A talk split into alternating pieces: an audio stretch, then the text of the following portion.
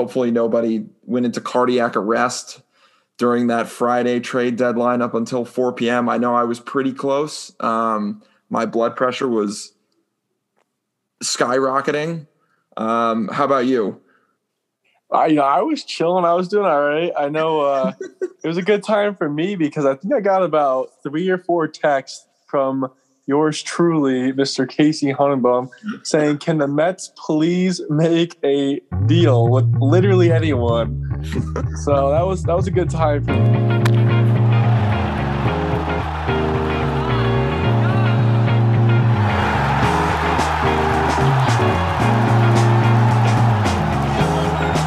got you know Javy Baez in the end, so save my save my good friend a you know nice little heart attack, which is good. We appreciate that. Yeah, yeah. I mean, geez, uh, that was just that was. Um, first of all, everybody, welcome to Infield Dirt. Uh, this is episode twenty-seven, I believe. Um, we're doing a little. This will be a shorter episode. We're just going to do kind of a trade deadline recap here. Um, and you know it's great because there's a lot to recap um, so this should we should have uh, no problem filling up the time. Um, but yeah uh, holy crap. I, I think we can start off by saying this was probably the best trade deadline ever. No doubt. Yeah. It was yeah i've never seen anything like it. No. No i don't think we've ever seen this many like superstars moved during the trade deadline. I think that's I think that's a first. Yeah, definitely. And it was, I mean, it was really just two teams, the Nationals and the Cubs, just having fire sales that made it, you know, extremely exciting. Yeah. Um, but yeah, it, it was cool. You know, a lot of a lot of teams going for it makes it good. And I also, I mean, I particularly like this that time of year because the teams that suck tend to trade away their best players. So you know they they get even worse which means the better teams have easier games and tend to get on a little bit of hot streaks which is always fun to watch mm-hmm. yeah absolutely um, let's so what we're going to do let's go through uh, let's go through this a little bit here um, i guess we can start with those two teams that you mentioned the cubs and the nationals who you know it's like you said they basically just had fire sales um, and i mean everyone was gone. And I'd like to refer everyone back to a previous episode of Infield Dirt where we made predictions for the um, second half of 2021. And we talked about, we did a little trade deadline preview. So I know that my hot take for the NL was that the Cubs were going to do a complete fire sale. I think everybody thought that Bryant was going to get traded, but I'm not sure if anybody, I think like some people thought in the back of their minds, like, yeah, maybe Rizzo will get traded, but what are they going to trade Baez, Rizzo, and Bryant? And I said they would, and sure enough, and Kimbrel, and they did. They traded all of them. Um, geez, I mean, the rough time to be a Cubs fan, I guess, right? Yeah. Yeah, it looks like they're going to be another five to maybe even eight year rebuild. They're in complete, you know, tear down mode. But I, I, I was with you. I didn't really you know, I think everybody knew Kris Bryant was out the door. He was going to be moved. His value had never really been higher. Right. But to see Rizzo go to the Yankees to me was surprising. I didn't even, you know, think the Yankees were looking for really a guy like Anthony Rizzo. Yeah. But that's a, I mean, it's a great move for the Yankees, for them, for their needs, and he's been, you know, balling out for them. But mm-hmm. and then to mm-hmm. see Baez be moved, it was really kind of like, you know, I, I read something like a week before the deadline that said Baez he said that he wouldn't mind, you know, spending his career with the Cubs. And then, like, it felt like a few days later, the report of him coming out saying where he wanted to play with Lindor for the rest of his career. As soon as I heard that, I was like, if you're the Mets, you gotta, you know, yeah, you're no longer getting a rental. You're getting a guy that wants to be there for the rest of his career, potentially, you know, sign a long term deal. So that was kind of a no brainer. But right, yeah, it was it was definitely interesting to see the Cubs get, you know, trade away you know, those three core guys from that that run they had. Yeah, it really was, and it's it's sad because it is like it's this it signifies the end of that era and just you know everything that those guys brought to the to that team and to that city. Um, I mean, they did you know they got their championship out of it, and that's at the end of the day, you like Cubs fans and Cubs fans will always and those guys will always have that to look back on. But it is sad that like that's that's you felt like that team was was destined to do that a few more times before that, you know, before that mm-hmm. core got blown up. Um, yeah. So, you know, but it, I mean, but I think you know we're not surprised that at, at, once Rizzo got dealt, it seemed like immediately after that, like the Cubs were releasing videos of like you know like tribute videos, like they had like they had that shit ready to go. Yeah. So I think it was like like you could tell they were all three of those guys. I watched the Kris Bryant one, like I almost got emotional, and I'm not even a Cubs fan. I was just like, wow, this is yeah heavy stuff. Like and yeah, and to see their relationships with David Ross too, yeah.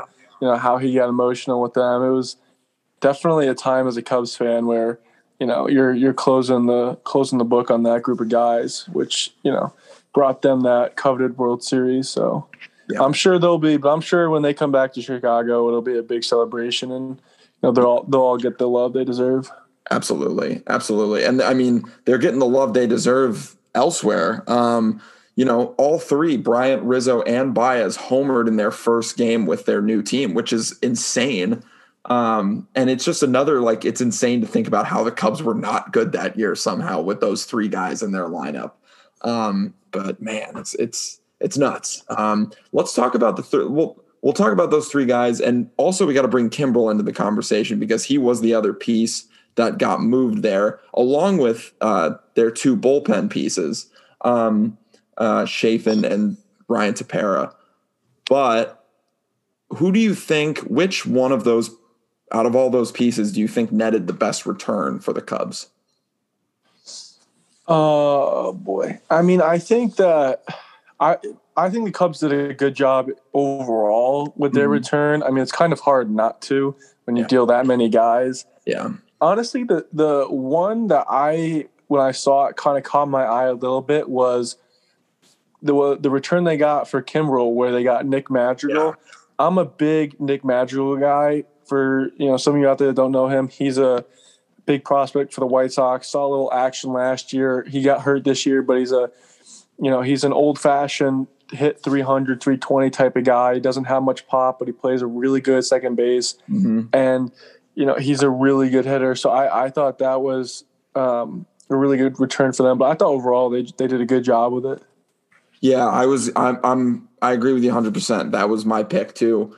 Um, you know, in in his short stint with the White Sox last year, he hit 317. Mm-hmm. He was hitting 300, I believe, at least when he went down with his injury this year. Um, and I, I think I was a little surprised that they were that the White Sox were willing to give up Madrigal. But I mean, you got to think for the White Sox, um, you know, they see a. I mean, they could have like realistically they could have made zero moves and still won the AL Central. But I think like they see that they have a window to go all in and win a World Series here and come out of the AL, um, you know, and and play for a World Series with the pitching staff that they have mm-hmm. now, the bullpen that they have, adding Kimbrel already with Liam Hendriks. I mean, that's going to give. Um, uh, just an unbelievable combination in the back end of that bullpen, and just yeah.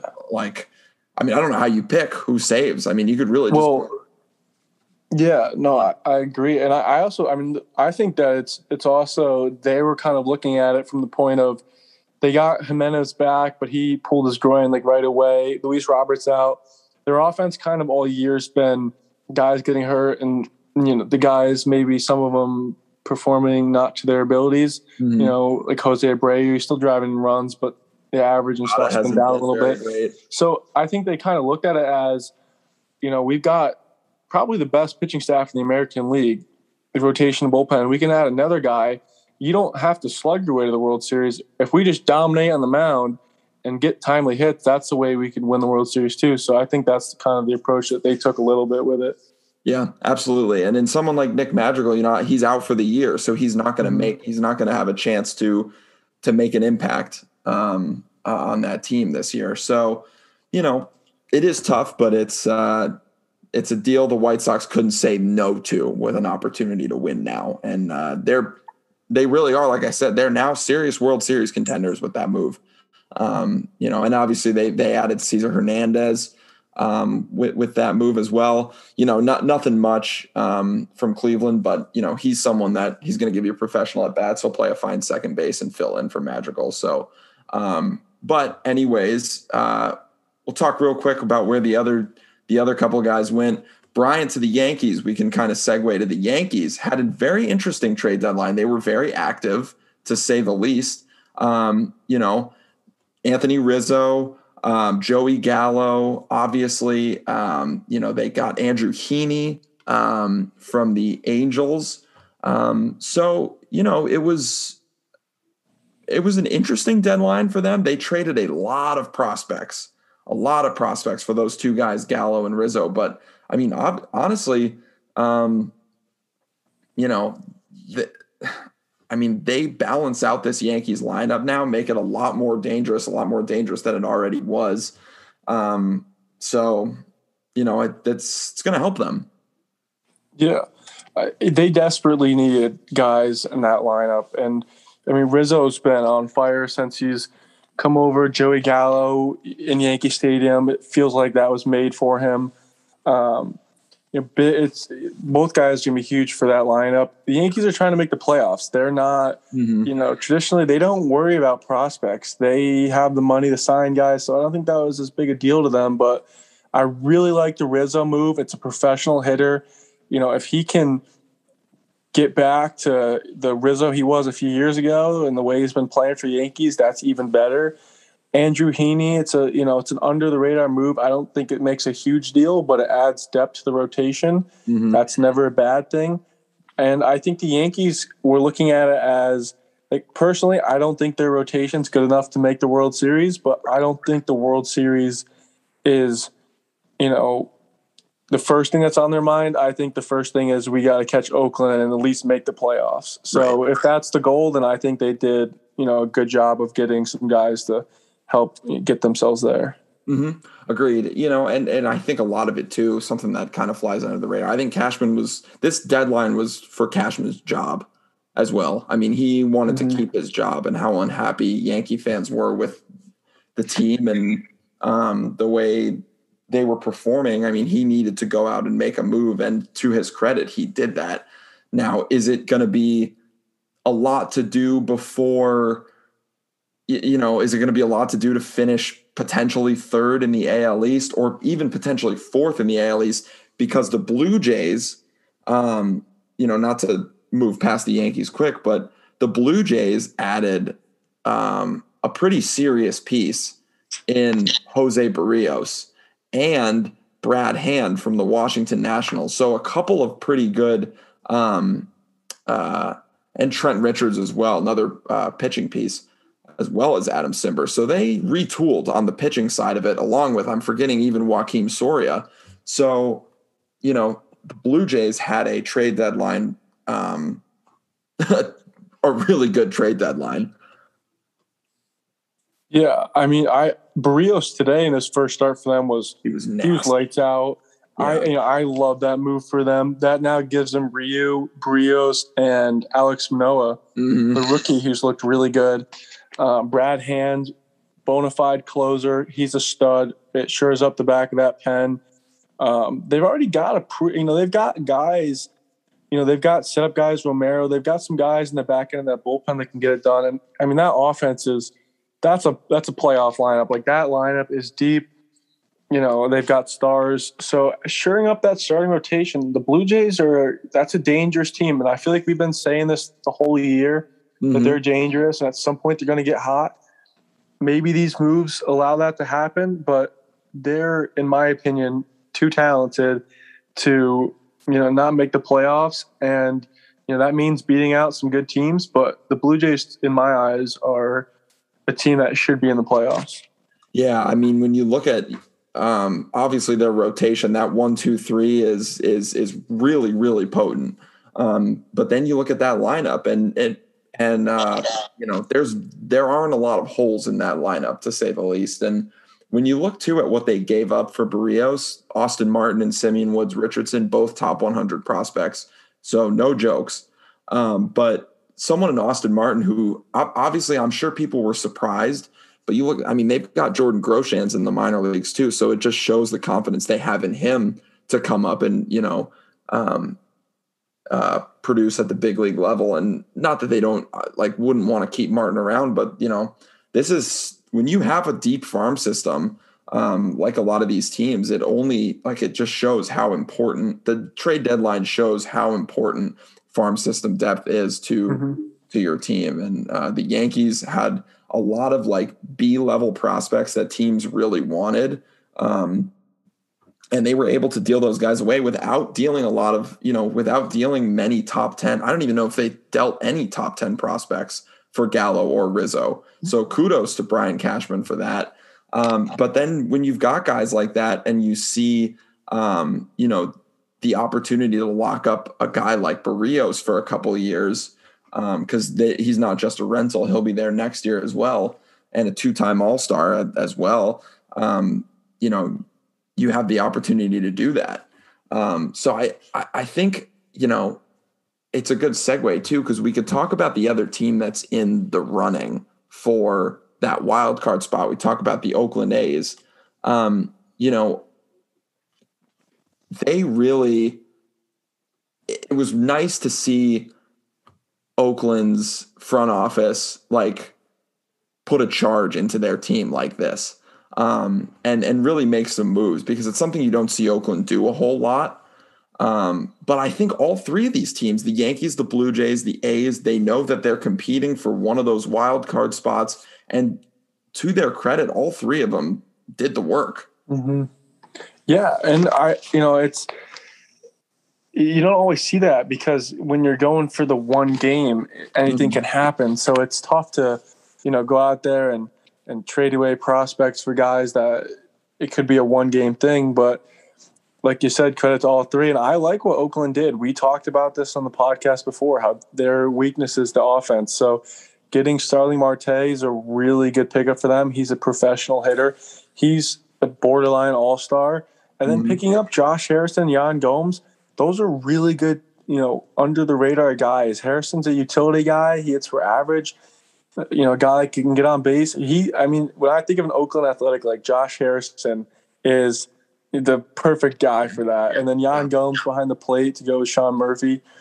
A really good deadline for the A's. Yeah, agreed. Um, I wonder, do you think which out of these three teams, before we move on, which one of them do you think put themselves in the best position to go for that second wild card? I mean, obviously, like, you know, the Rays just the Rays and the Red Sox right now, as we speak, are battling it out for first place. We are talking right now. It's Sunday around nine o'clock. So as we speak, the Rays and the Red Sox are battling for first place. I think we can assume that one of those two teams will have a wild card spot. Mm-hmm. Which of these next three teams in the Yankees, the Blue Jays, and the Oakland A's, which ones do you think put themselves in the best position to make a run at that spot? I, I think the Blue Jays did the best job at putting themselves in the best position to make the wild card game.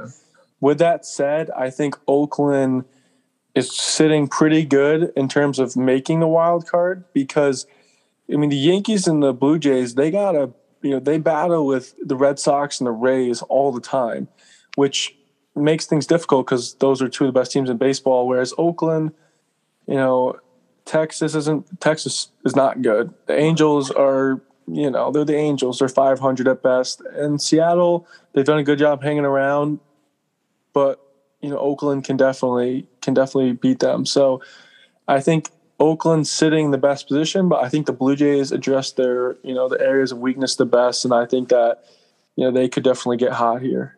Agreed. Agreed. Yeah. Um, you know, we talked a little bit about them in our last episode. Mariners didn't really do a whole lot to back up that that kind of surprising trade. Um, and the uh, uh, the um, well, they did get Tyler Anderson, who ended up falling through with that deal from the Pirates um, uh, to the Phillies, and they kind of snatched him up from that. Um, the Houston Astros really didn't do much either. Um, they got Yimi Garcia from the Marlins um, to kind of shore up the pen, the pitching staff. But other than that, um, not much not much. Phil Maton from uh, from Cleveland. but yeah, they, I mean, they didn't really do much. To be fair, they don't really have to do that much. They're a really freaking good team.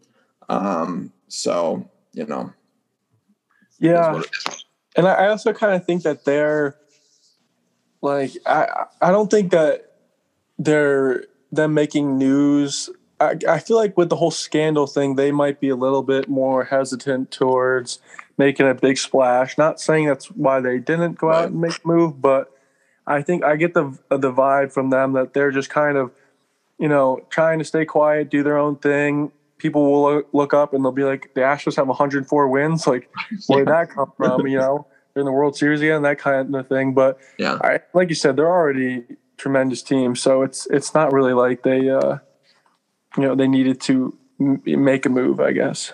Yeah, I mean they're rolling with the squad they have now, and I think Yeah. they're happy with the way that they're performing. Yeah. So not a whole lot of need to to mix that Yeah. up too much. Um, let's move over to the National League. Um, I want to end with the Dodgers trade because that one I feel like we'll have the most to talk about. Um, but let's look at some of the teams. Um, th- so the thing about the National League, it's a little bit different because you've got kind of, I guess there's really no way to avoid it, but um, it's it's a lot more set in stone where the winner of the Central and the winner of the East, like that's your ticket if you're not in the in the NL West, really. It- I mean, I know that the Reds are hanging around. They just took a series from the Mets, but um, I know they're hanging around. They had a, you know, they didn't do a whole lot in the deadline, which I think was kind of smart. Um, you know, they they didn't trade away any solid prospects. They added to the payroll a little bit by getting a uh, Luis Cessa and Justin Williams, or excuse me, Justin Wilson from the Yankees. Um, they got Mychal Givens, so they shored up the bullpen a little bit, which was necessary. Um, and you know they, you know they can contend until September whether or not they make a run at. Well, I know the Padres have been slipping a little bit and losing Tatis for however long they're going to lose him for with that shoulder surgery. That certainly doesn't help. Yeah, I mean, I don't think that the Reds the Reds are not a better team than the Padres. Oh, but no. right now, the Padres do need to be careful. The Reds are, I believe, I think they're four or five back of them. So the Padres have some breathing room, but Mhm. the Padres starting pitching has not been good. Besides Darvish and Musgrove, Blake Snell and Chris Paddack have really struggled. Uh, Ryan Weathers has been solid. He got roughed up the other night, but you know, with Tatis going down, that's a big loss. The, uh, San Diego's loaded with talent. There's no denying that, and they're having a decent season. But if they, you know, if they do slide a little bit, the Reds could catch them. Now, I don't think that's going to happen, but the lead isn't, you know, ten games or whatever it felt like it was, you know, a month or two ago. So the Reds are the Reds are that pesky team that it feels like they're not going to go away till September. Yeah. They're just going to hang around, but Mhm. the you know the longer you you you let them hang around four games back, you slip up a little bit in September, it could get close. So, Yeah, agreed. Agreed. Um, you know, I the Padres didn't do nothing. They did get Adam Frazier, which you know can't argue with that at all. He's a guy who could play at uh, second base. He could play outfield, every outfield position. They did get Daniel Hudson to shore up that bullpen a little bit, but I think you're right. I think they needed some starting pitching.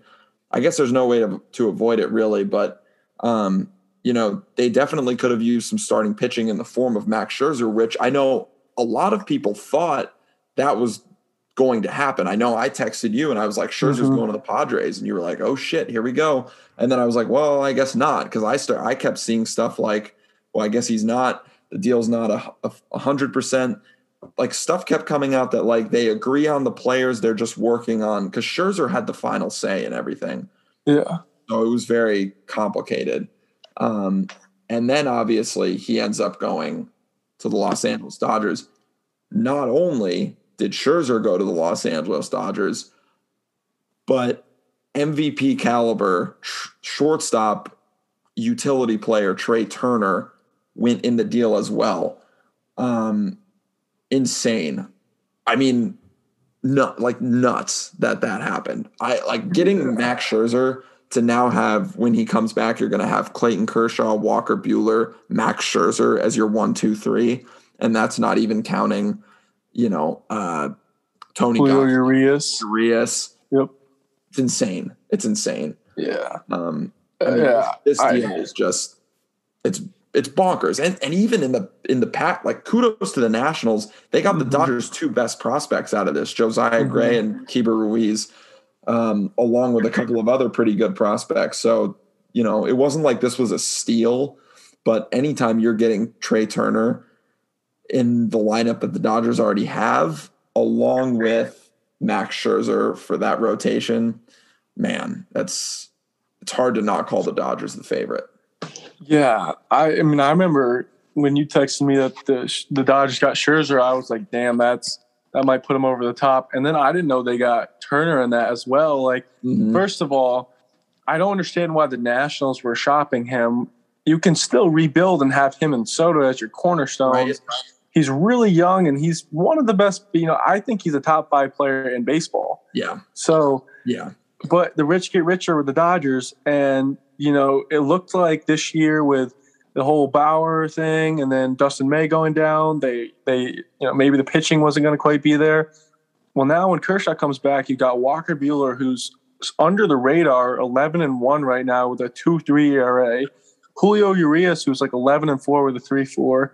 Now you got Scherzer and Kershaw, two of the greatest pitchers of all time. Oh, and by the way, Corey Seager's coming back Yeah. with Betts, with Muncy and Turner, and Chris Taylor is having an All Star year. AJ Pollock, Will and then you add Will Smith and now Trea Turner with Pujols off the bench, who, by the way, has been raking for the Dodgers since they picked him up. Um, just like it seems like it's a super team. I mean, it's yeah, it's just it's insane how good that team is. And if things stay the way they are and the Giants win the division, can you imagine a Padres Dodgers wild card game? Like, holy cow. I that mean, would be must watch TV. just think about the lineup that the Dodgers are going to be able to roll out there against. I don't care, like uh, like if say they play, you know, if they play San Diego, they face I don't know Darvish. If they face San, uh, San Francisco, they face Gausman. But you got to like you're telling me you're beating Betts, Muncy, Turner, Seager, Turner, or, um uh Taylor, Smith. I'm probably forgetting a couple. Cody guys. Bellinger, where I mean, we're not even Bellinger, Cody right, Bellinger yeah. in there. completely forgot about Bellinger. Yeah. And then you've got AJ Pollock off the bench. You've got Pujols off the bench. Like Mhm. this, this team is stacked. Not to mention they're playing Mets legend Billy McKinney right now in the outfield. So you've always got him to come in. Um, but my God, uh, just an insane and, and not to mention they shored up their rotation even more and they got Danny Duffy from the Royals, which Yeah. everybody forgets about that. He's he's always going to just be a solid innings eater for this team. So Mhm. my God, just Yeah. It's like you said, the rich get richer. But I want to say for and for everybody who like obviously it's frustrating because you're like, God damn it, how much better do the Dodgers actually need to be? But like I think the real winner here, like aside from potentially the Dodgers winning the World Series, the real winner here is the Dodgers fans. Because mm-hmm. my God, like imagine being a fan of that team. Like they've been good for so long. And this, the ownership in the front office will, like, this move shows that they will do literally anything it takes to make sure that they remain the best team in baseball at all times. Like their commitment to excellence and winning is unmatched by any other team in the league. Hundred percent. And for most teams, you won the World Series last year. Right now, you're you're at the deadline, two back with the division leader. You're sitting in the wild card. You're thinking we're sitting pretty good. I mean, these moves show clearly the Dodgers front office is not happy where they're at. They don't want to play in that wild card game. They expect to be at you know they expect to win the West, and that is the minimum. They expect the West to be theirs, and they expect to go and win the World Series. So, like you said, to have fans like that, or and uh, not fans, but to have um, you know ownership like that, and also, I mean, they just continuously they they do it while growing their farm system. It's Yeah, truly like if you wanted to, you know, if there's an organization to follow how to build and maintain a team to be a World Series caliber team, it's the Dodgers. they just the it's just really just a commitment to excellence that you don't see from other major league teams to have the depth that they have in the farm system and be this good as a major league organization. I mean, this is what I think a lot of us expected the Cubs to be like for years after this that World Series run in, and it's pretty clear that it was not the case. Um, and and we're you know you're seeing what you're seeing the blueprint, like you said, unfold with the Dodgers. This is they're just they're playing it to a T. Um, but it's like you said, the team that's still in first place, the San Francisco Giants, they had a pretty solid deadline themselves. They added arguably the best offensive player on that trade deadline minutes, minutes before the trade deadline expired, Kris Bryant. Yeah. And, and, and like, you know, I think the the conversation after the Padres and the Dodgers made their moves was, well, the Giants just kind of kind of sit right. by and let that happen, and then you pick up Kris Bryant, and I mean Longoria's out right now. When he comes back, you can put Bryant in the outfield, but man, the Giants just that was a sneaky good move, and you know it shows that they clearly think they can win this division, and they're not backing down to the Dodgers, which is great because right now baseball and in that division and now in California, like out west, is that's where it's at. And you know, you love to see all three teams say, you know, we're going for it, we're all in. Um, it makes it more exciting. It makes the rivalries better. And you know, September, National League West in September is going to be crazy. And if the Padres can even, you know, make up some ground, make it a three-team race, that would be insane. But yeah, I mean, Kris Bryant to the Giants was was a sneaky good move and one that hopefully I think they're hoping will make them World Series contenders. Yeah, no doubt. And I think it does, you know, along with that pitching staff. You add Bryant mm-hmm. to that lineup and the versatility that he brings, it's it, it's unmatched. Um, and, and you know, really, I think that honestly, they I think the Giants gave up the least of all the teams that traded for those Cub stars. Um, you talk about the Yankees, they gave up a couple of solid prospects um, for Rizzo. Um, the Mets gave up their number five prospect for for Javier Baez, which we haven't even talked about yet. But um, you know, the Giants gave up their number nine prospect and their number thirty prospect for Kris Bryant. That's a pretty that's pretty solid. I know it's I know he's a rental, but I think I think this is a move. Bryant, I think this move makes sense for if they're if someone's going to extend him. I I could see the San Francisco Giants. Mm-hmm. Ex- offering an extension here to Kris Bryant, I think it would make a lot of sense. So good move all around. But, yeah, yeah, for sure. But um, let, us go before we go um, talk about the other two NL divisions and wrap up here. I want to say, you know, because we mentioned the Cubs and we mentioned the Nationals, teams that just had fire sales. If you're going to rebuild your team, do it the right way. And I get, and like as shitty as that is, that's the right way to do it. You just, you shut, you clean house, start from scratch because it's much easier to stomach that as a fan base, I feel like, when you do that. And that's exactly what the Colorado Rockies did not do. What the f- what are you doing, Colorado? Not trading Trevor Story, not trading Jon Gray, not trading Daniel Bard, I don't yeah. understand this at all. The the worst place to be in sports is in the middle or below, you know, just you know, stuck basically. The Rockies are stuck. And you know, as a Cubs and Nationals fan, as sad as it is to see some of your guys get dealt and realize that you're going to be in a rebuild, at least you're going in a direction. At least you know, you know where your team's headed. Yes. As a Rockies fan, and if you're in that organization, like Trevor Story said he's not resigning. Yeah. Yes, you might not get the haul you want back for him or that he's valued at, but at least it would be something. Yeah. Mm-hmm. Same thing with Jon Gray and Daniel Bard. What are you hanging on to these guys for? You don't have a farm system really that's that's going to come up and make you contenders. You haven't really started the rebuild process. You're just stuck being a really bad team. So I feel bad for fans of the Rockies because, you know, like you, what exactly is their plan now? Do they think they're going to re-sign them? And if they do, how does that change them from being a team that's going to finish fourth? Look, so here, here's my theory. I think the Rockies front office saw how horrible that like how horrible they I think they well they they knew, but then they saw the backlash that they got from how horribly they dealt with the whole Nolan Arenado um, trade. Um, literally shipping him off for nothing and then shipping him off and paying his salary to play against you. So they they shit the bed in that scenario.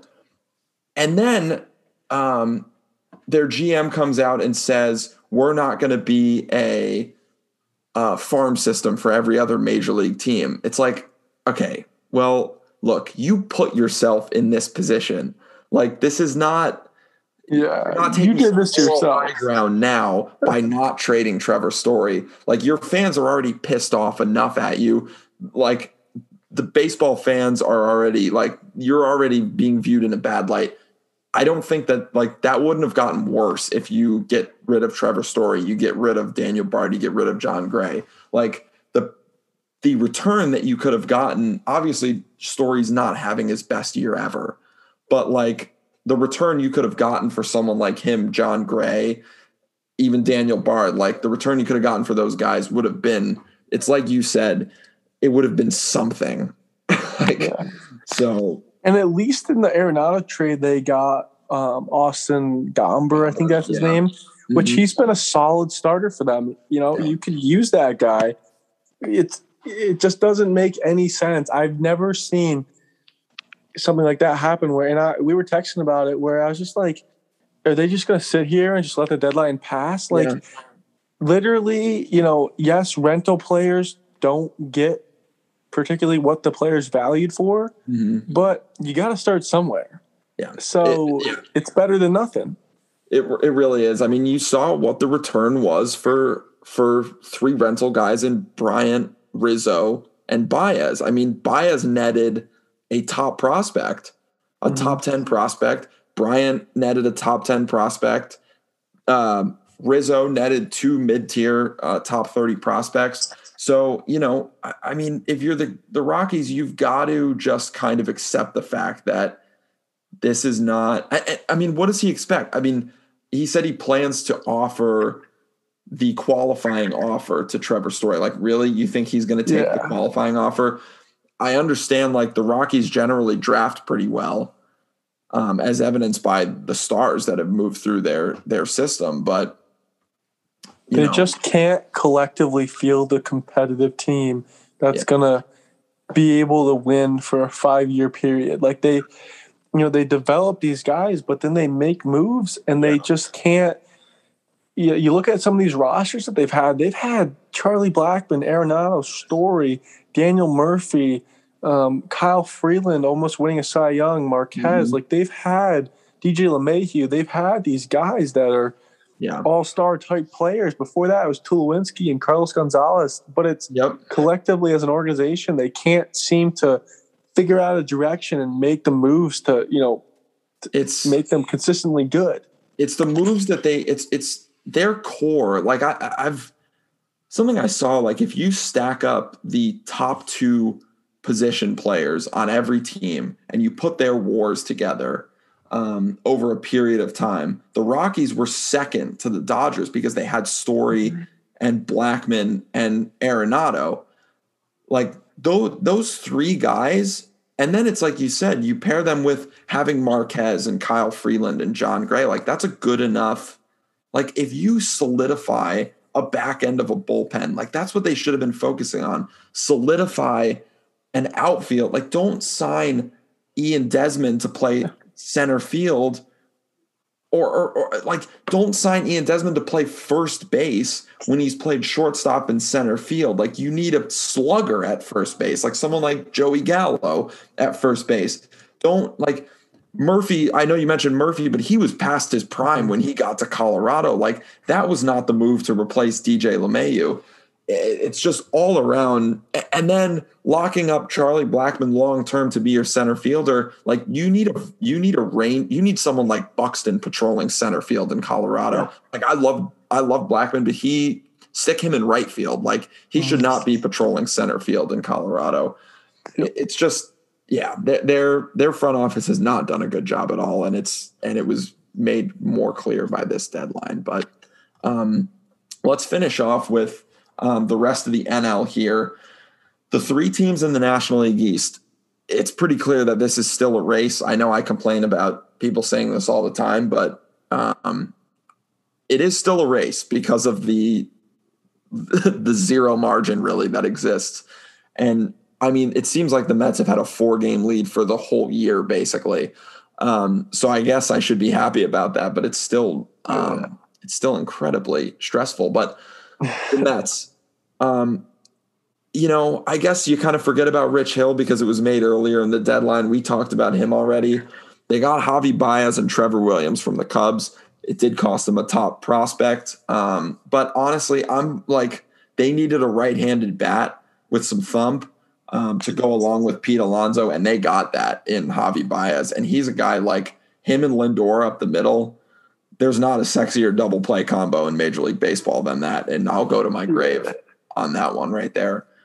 No um, doubt. No doubt. So, you know, I, I think, you know, and Crow Armstrong, he's probably, you know, four or five years away from the major leagues anyway, along with the fact that, you know, he just had season ending shoulder surgery. But these prospects, you never know. I know it hurts to give up, uh, you know, depth in the farm system, but I'm fine with I'm fine with the move for Baez. I think they needed to do more in the pitching aspect, but I'm, I like the move. Yeah, no, I love the move. I think Baez is perfect for New York. He's going to bring that energy that Mets fans love. But you know, it's the Mets division to lose, no doubt. And I truly do believe that they will win the division with about 87 wins, which, dude, like, you know what? I'm all for it. I love watching the Mets in the playoffs. It's a great energy. And you know what? It's an accomplishment to win the division. So it's all good. But I think I thought the move was really good. It showed up the infield, the um, gave them some right-handed pop as well, which they needed. But you know, we'll see how it goes. I thought Atlanta made some sneaky good moves, getting Duvall and um, a couple other outfielders, Pederson, Joc Pederson. But mm-hmm. um, you know, they're Atlanta's.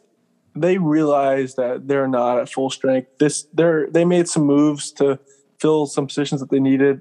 Mm-hmm. I think they're kind of seeing, well, if we make a run, great, but we also know we got a lot of guys hurt, and the Phillies just Phillies just aren't a good ball club. Like they're just not a good team. They got Kyle Gibson, which is a good pickup, but it's yeah. it, this is definitely the Mets division to lose. Um, Interesting. So yeah, I, I, no, I mean, I, I definitely agree. I definitely agree. I I think that in you know, I think if I had to grade like all these moves that they made, I like I don't know. I think the Phillies could have used another bat too. Like mm-hmm. aside from Freddie Galvis, I don't think that that's a game changer really for them. Um, but getting Kyle Gibson and Ian Kennedy, um, that's you know that helps. That's going to help. There, they needed another starter. I mean, having him, Nola, and um, and uh, excuse me, uh, who am I thinking of here? Zack Wheeler. Zack Wheeler. Jeez. Um, pretty good move. Uh, you know, it's kind of funny that they opted to part with Spencer Howard for for Kyle Gibson, but you know, I know Gibson's had a really good year, but I don't, you know, I don't know if he's this ace guy that, mm-hmm. you know, he was definitely he was necessarily going to be, but he's also not a rental, so they will have him for a couple of years. Hopefully, you know, I hope he can still have that success, just not against the Mets. Um, but the Braves, I mean, Richard Rodriguez was a piece that I wanted the Mets to get. And when I saw that, I was like, God damn, that's a good move. Um, mm-hmm. They shored up their outfield. Rosario is just going to be a bench guy. That was kind of just a move to unload Pablo Sandoval, I think. Um, but uh, they did get Jorge Soler. You never know; he could turn it around. Um, I mean, he's been having a just an absolute brutal year for the Royals after hitting 40 plus homers the past couple of seasons. Um, but Adam Duvall was having a great year for the Marlins. Get him back to to Atlanta. I don't know if I'm just saying this because I'm a Mets fan, but like I don't know if these deals really like if this is going to make a huge difference for me in the division. Um, I think the Phillies needed way more bullpen help than they got, but I think Kyle Gibson gives them a good piece um, in the rotation. So there is that. Um, but I, I don't know. Neither of these moves necessarily scare me. I'm just scared of the Mets like hurting themselves. Like you said, it's their division to lose. I think that them not getting starting pitching um, insurance that they desperately needed because now DeGrom has another setback. So he's not throwing for another shutdown for another two weeks. Mm-hmm. And they just didn't do it. You know, I, Yeah. Trevor Williams is not, you know, he's not a Jose Berrios. So Yeah, the Mets. I, I think the Mets are definitely playing with fire in terms of not getting that, you know, other starting pitcher and possibly running away with the division. It's the same thing with the Padres and the Reds. Like, if the Mets let the Braves and the Phillies hang around four or five back until September, and it's looking like Degrom's not going to come back till early September ish.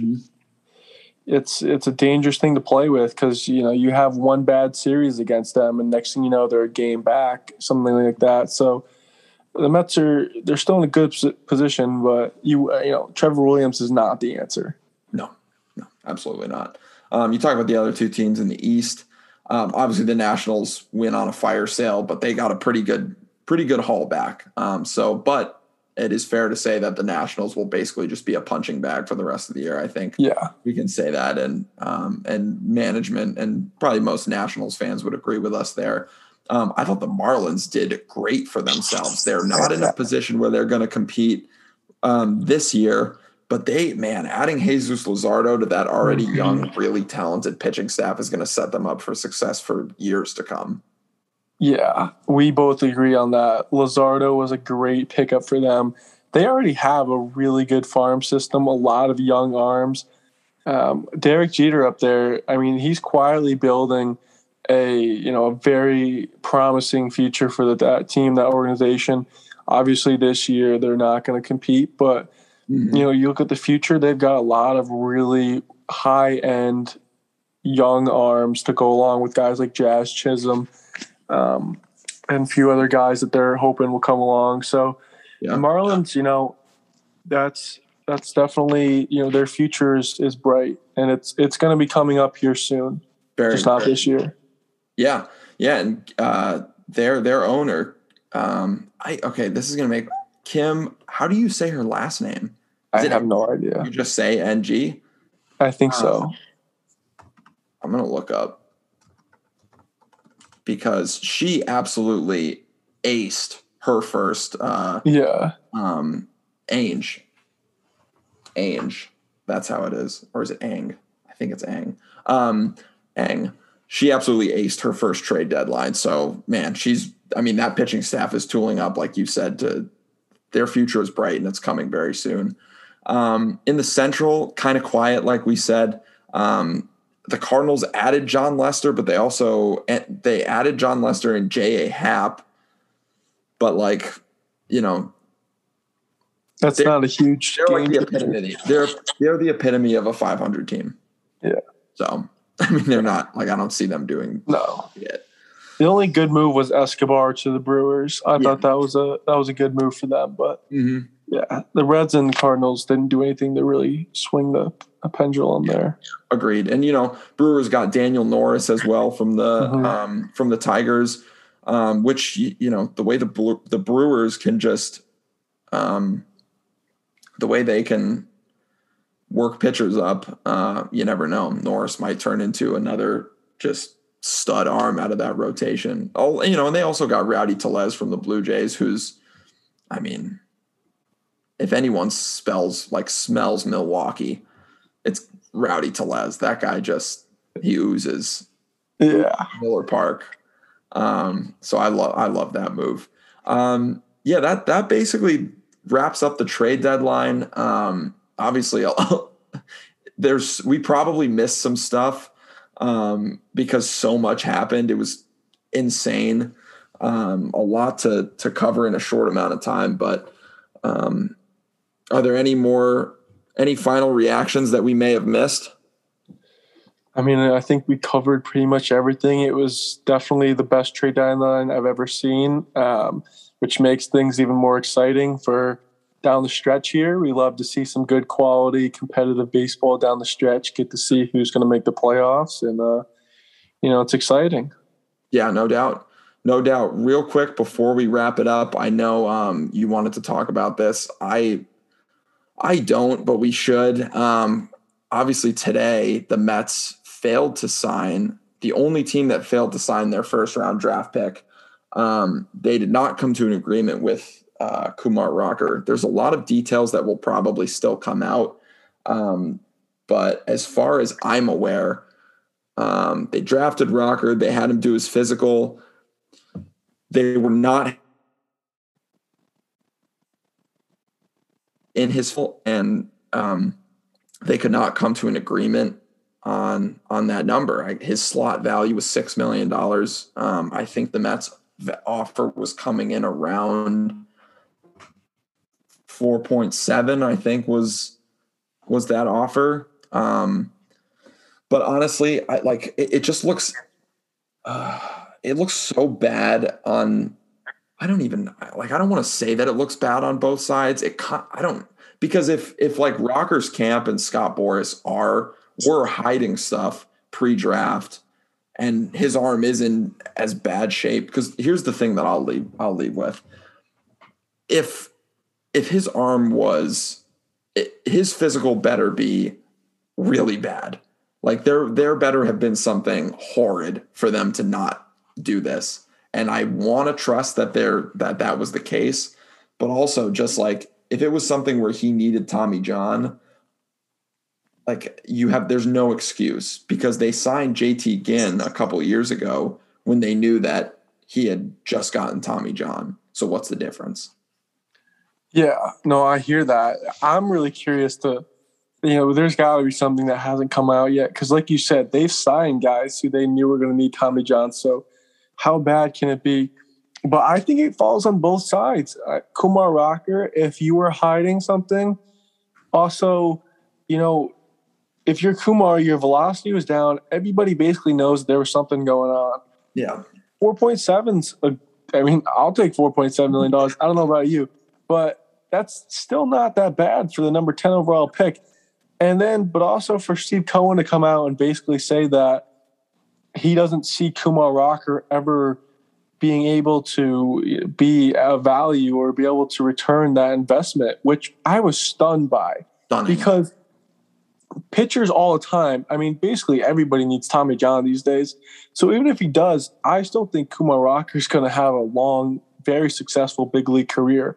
So the fact that he doesn't think that he'll return his investment is one that physical must be like god awful or I don't know what the Mets are doing because Kumar Rocker is still I mean we've been talking about all year. He's one of the best pitching prospects we've ever seen to come out of college. So um, very interesting stuff. I've I don't even know if I remember ever seeing a first round player not sign with the organization not be able to come to an agreement. So um, yeah, it's I mean, it's, it's, happened before, but in this, but the way that it happened here was mm-hmm. was bad, and it's just a bad look. Like you say, with Cohen's tweet earlier was just like it, it was just like wrong place, wrong time. Yeah, calling Kumar like an investment. Like, yes, I understand it from the business side of things, how he's looking at it, but like that was the wrong time.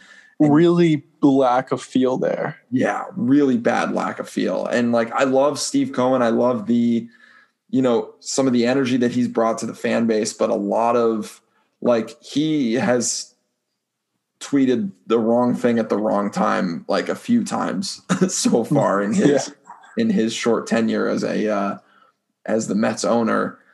Um, this was just a very bad look. I agree, and it it really was um, it sucks that both sides weren't able to come to an agreement. Because why draft the guy in the yeah. first place? Like if you already had, like, obviously before the draft, if us fans had a feeling that something might yeah. be up, obviously the Mets front office had a feeling that something might be up, and they've wanted this guy for three years now. So I want to believe that I don't, you know, obviously I don't want Kumar to be seriously injured, but I gotta believe that something in that physical was was like very wrong. So, and, I mean, really, that's all I know, and that's all I can I can say about it. It just fucking sucks. So, yeah. It really does. There's no other way to put it. It just sucks, and you know, we I we obviously wish Kumar the best. Hopefully, yeah. he's. Yeah, I'm curious to see what he does moving forward. I heard he's not going back to Vanderbilt, but no. we'll see where he's he gonna, ends up. And he's going to train um, independently this year. He's, I don't think he's playing indie ball, but he's going to train um, Mhm. just on his own. Um, and uh, Yeah. yeah. so you know, it, like it's like you said, wish him the best of luck. Um, I it kind of it's just it's a very LOL Mets move right there. Yeah. So it's kind of a somber note to end. But um, had some Chipotle today. Can't say that. So Very nice. It's a good way to end the podcast. We Uh, like that. absolutely. I know we said we Yeah. were gonna do a quick one. We ended up talking a little more. It, It is what it is what it is. you know. We had to jinx, but um, Yeah. Yeah. One more little shout out to the United States of America. We're baby. 2 0 at the Olympics, baby. yes, we sir. play Japan at God knows what time. It's in Japan. 6 a.m. We're think. fired up. we got the Japanese next game. We're fired up. Hopefully, we can get to that gold medal game. God, I love it. Tyler Austin, the American hero. We're fired up, folks.